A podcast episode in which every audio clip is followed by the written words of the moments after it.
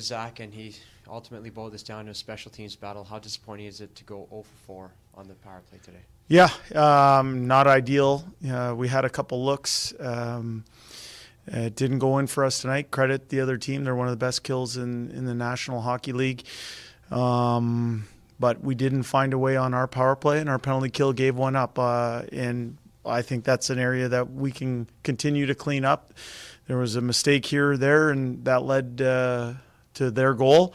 Um, but we can be better for sure. And when you're playing a game against a team as uh, talented as this team, as hardworking as the Carolina Hurricanes, those are the the small moments within the game that you have to find a way to win. And and tonight we didn't. But that said. Um, I thought our compete was off the charts. I thought they pushed us, we pushed them. It was a heck of a hockey game. There's lots of good in it. Lot of pushback, uh, but disappointing first period, down two nothing, outshot 16 to six. Seemed like you guys got momentum after that no goal call, uh, but ultimately just too many mistakes in the first. Well, yeah, I, th- I, think a few things happened in that first period. Number one, we had a goal called back. Uh, I thought we had a pretty decent start in the first five minutes. We did some things breakout wise that allowed us to play with a little bit of pace and and negate uh, one of the best forechecking teams in the league. Uh, we scored a goal, got called back on an offside. That's an unfortunate thing that happened. Um, I thought we got the four minute power play, and our captain and leader wasn't on the ice for that, and that affects things. Um, and in the end, there were a few mistakes that we made uh, that ended up in the back of our net, and we can clean those up. As I said, that's those are growth moments for us as we move forward. But like I said, uh, I believe that there's a lot of good in that game. Uh, our team uh, showed me a lot in this this game in a tough environment in a back to back situation. So um, we're going to go through that game and try and clean some of the things up that need to get cleaned up, and we're going to accentuate the good things that we did.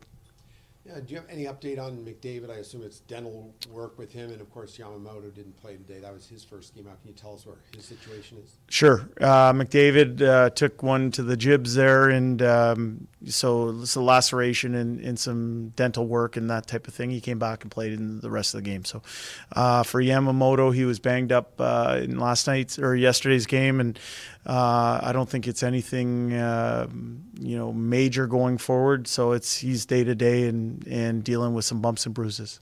Jay, one and two against the three best teams in the Eastern Conference. How did you evaluate your team's performance despite the record? Mm-hmm. Well, I thought uh, we had a chance to win every game that we've played on this road trip, and uh, um, for me the competitiveness of our team has impressed me through this first three games.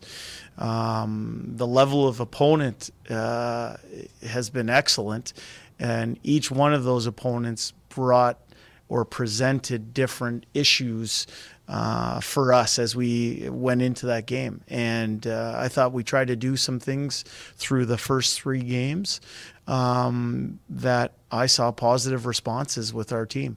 Uh, we had the chance to win each one of those games.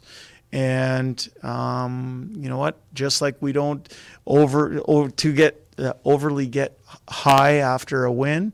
We're not going to um, do anything more than process this game. Uh, we're going to work on some things in practice, and we're going to get ready for a very game Philadelphia Flyers team on Tuesday. Last question for me, Jay when you go up against quality teams like this, you're known as a detail oriented guy. Do, does this really hone in on how fine detailed and how fine tuned your team has to be because the margin for error is so small against yeah and I, and I would say there were moments in this game that maybe didn't go uh, the way we wanted them to, but there were a lot of really good moments and a lot of really good details in our game. So I, I would I would go there first. Is there things that we can uh, get better at? Yes, there are, um, but we're going to stick with it. We're going to keep growing our game, and um, look forward to Tuesday night.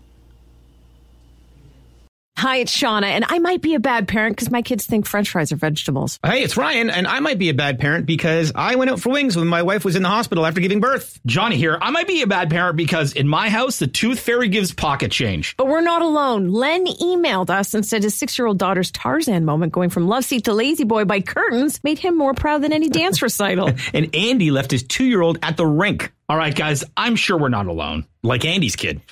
For stories and confessions like this, make sure you check out our podcast. It's called Bad Parents, and it's available wherever you get your podcasts. I left a glove at the rink.